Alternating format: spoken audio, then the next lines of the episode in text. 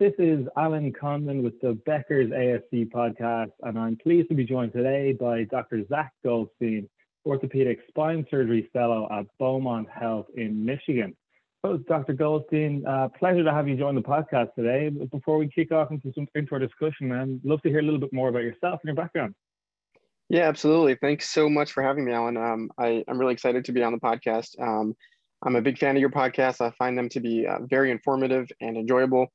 Um, a little bit about me. I'm currently an orthopedic spine surgery fellow at Beaumont Hospital, like you mentioned, in Royal Oak, Michigan, uh, just outside of Detroit.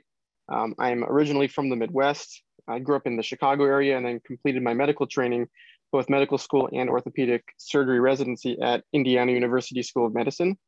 Um, I have a special interest in minimally invasive and outpatient spine surgery. And so after my fellowship year, I will be doing an additional MIS spine fellowship in Los Angeles and then be returning back to Chicago to begin private practice. Um, I know that most of your guests tend to be more experienced practicing attending physicians, but I'm happy to be here to provide a perspective from a recent residency grad and current fellow. Yeah, definitely, and obviously bring a quite unique perspective um, in terms of a recent residency grad, a current fellow, and an exciting, uh, exciting fellowship also lined up in on the west coast pretty soon for you.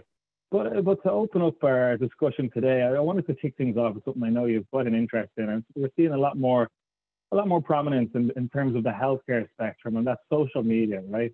Um, I'd love to kind of hand it over to you. How do you think the role of social media in healthcare has evolved in recent years?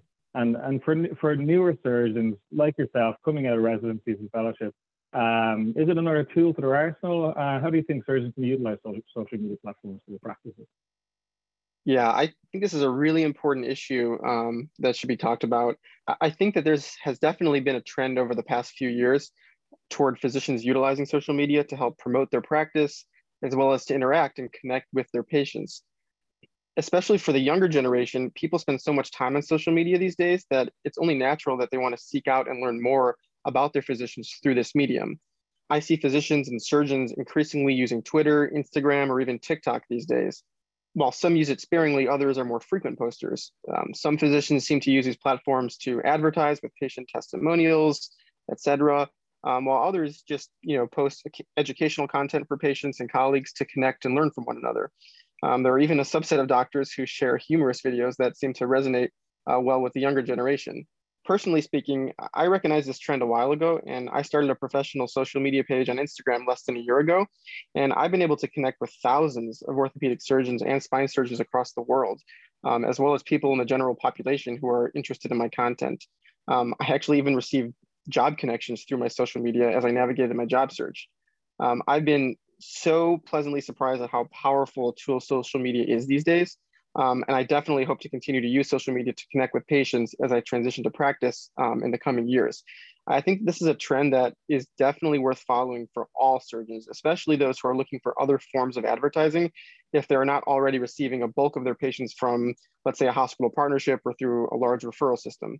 I think that any physician who doesn't recognize the value in this form of free advertising is quite frankly behind the ball, because I believe that this trend will only continue to grow. Yeah, I mean, really interesting the points you brought up there. It seems the benefits in terms of advertising, uh, job connections, connecting with other surgeons, and also not not to mention patients as well. But certainly another tool to have in your arsenal, and uh, very exciting to see how how surgeons like yourself and other guys are also utilizing this tool in the modern age. I know there are, you know, some people say, well, they don't have time, and, and I've seen you know, some surgeons are, are using, you know, um, marketing people they hire to do the, the work for them. Some surgeons are doing it themselves. And like I said, you know, you can do a, as little or as much as you want. You can share as much or as little as you want. But I think that it's just such a, a tool, such a powerful tool that's available that um, I think you're going to see more and more doctors and surgeons um, using social media in the future. Absolutely. So, so moving from social media to your other passion, which you brought up at the beginning of the conversation, is obviously minimally invasive spine surgery. Um, I'd love to kind of, I'd love to hear from you what you're working with um, in your fellowship at the moment. What do you find in terms of the most innovative and exciting surgical technologies on the horizon in spine surgery? Yeah, absolutely. Um, I'm glad you asked about that. Um, I'm very interested to see how uh, more and more spine surgeries are performed in the ambulatory setting. Um, you know, the question, how far can the limit be pushed? Um, surgeons are already doing outpatient fusions, but how many levels, right? I mean, the technologies that exist for minimally invasive spine surgery have come such a long way um, and have become so commonplace that I wonder, at some point, are patients going to start demanding MIS spine surgery to the point that if you're not operating through a tube for a standard primary procedure, are you deviating from best common practice? Um, I'm also very intrigued by how endoscopy will continue to grow in the US among spine surgeons, um, just as it has you know, across other parts of the world like Asia. Similarly, will robotic assisted fusions become even more commonplace? Uh, these are all like the fascinating questions to me. And this is really the main thing that really drew me to the field of spine surgery um, when I discovered it in residency, because it's really such an exciting point in time with so much new technology and many different potential unknowns in the near future.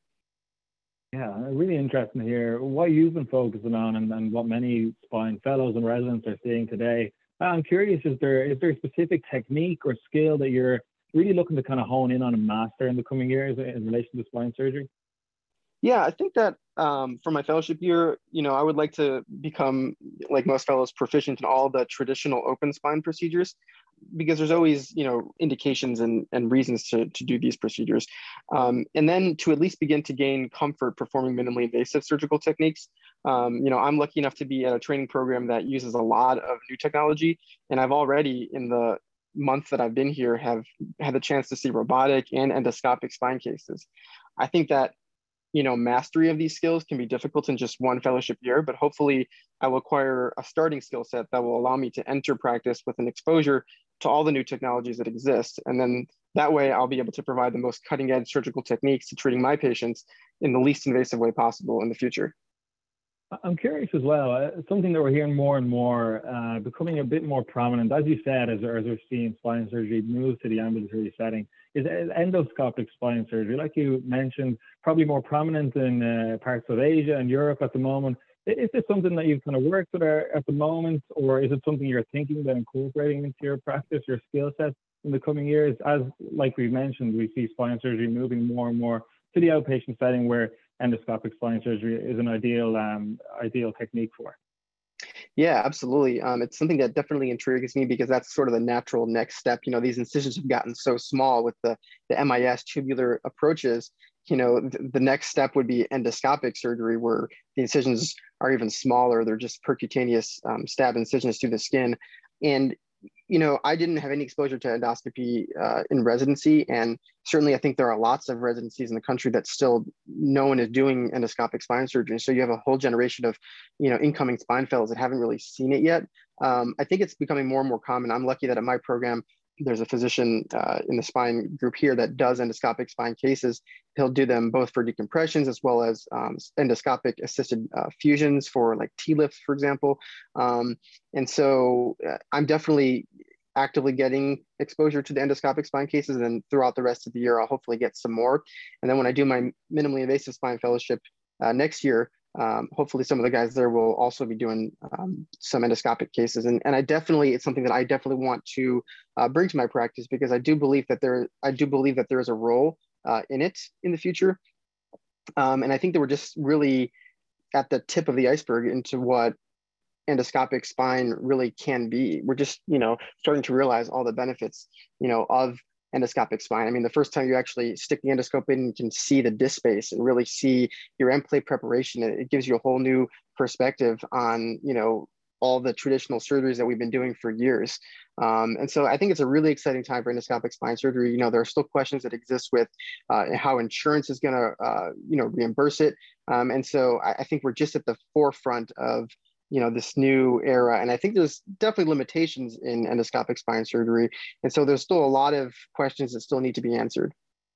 Yeah yeah absolutely. And like you said you've got an exciting time for you at the moment. Obviously going back to that minimally invasive fellowship you've got coming up soon. I'm not too sure how much how much details you can share about at the moment but can can you be a bit bit more specific in terms of what exactly uh, what what aspects of minimally invasive spine you'll be focusing on in your fellowship? Yeah so um, we'll be learning all about uh, really the whole gamut of minimally invasive techniques from you know minimally invasive discectomies, uh, laminectomies, tubular TLIFs, um, minimally invasive approaches to scoliosis surgery with uh, lateral fusions and percutaneous uh, pedicle screw placements. Um, and then as well as doing, you know, outpatient spine surgery. So the traditional, you know, decompressions that people have been doing outpatient, but also being able to do fusions, even multi-level fusions in the outpatient setting. Oh yeah, really interesting. So really the, the full spectrum of minimally invasive spine with with a with an emphasis on on outpatient surgery and multi-level fusion. Yeah, absolutely. And, and I think you know, you talk to anybody going through spine training now, and it, it really is uh, pervasive in all of the fellowships. I mean, all of the fellowships in the country are kind of advertising how much the MIS spine surgery is being done. And I, I think it's really starting to kind of manifest in patients in the general population kind of really being interested in this minimally, minimally invasive spine surgery. And they're coming into the office and they're they're asking about it. They're saying hey i heard about this. I'm interested in this. I came to find you because you're doing minimally invasive spine surgery. And, and i really think that that's kind of where the field is headed. And while there's always going to be reasons to do open traditional surgery i think that you know if surgeons haven't perfected the mis techniques that they're going to be left behind in some ways because that is really is where the entire field is headed. And, and, lastly, Dr. Goldstein, before I let you go, what's next? Once you get through your fellowship, have you started to look that far ahead yet, or what are you excited about once you uh, once after next year? Yeah, I'll be joining a private practice uh, in Chicago, um, back home where I'm from, and so I'm really excited about that. Um, you know, I, I hopefully should be a great job for me, and you know, I, I I'm enjoying training, but obviously I'm very excited to, you know, finally be done soon in the near future and, and start growing a, a successful practice. Fantastic. Well, certainly a lot of exciting things in the pipeline for you, Dr. Goldstein. Thanks again for joining us on the podcast today. And for any listeners interested in connecting with Dr. Goldstein, you can find him on Instagram or Twitter with the handle at zgoldsteinmd. Yeah, I appreciate it. Thanks so much, Alan. I, I appreciate you having me on.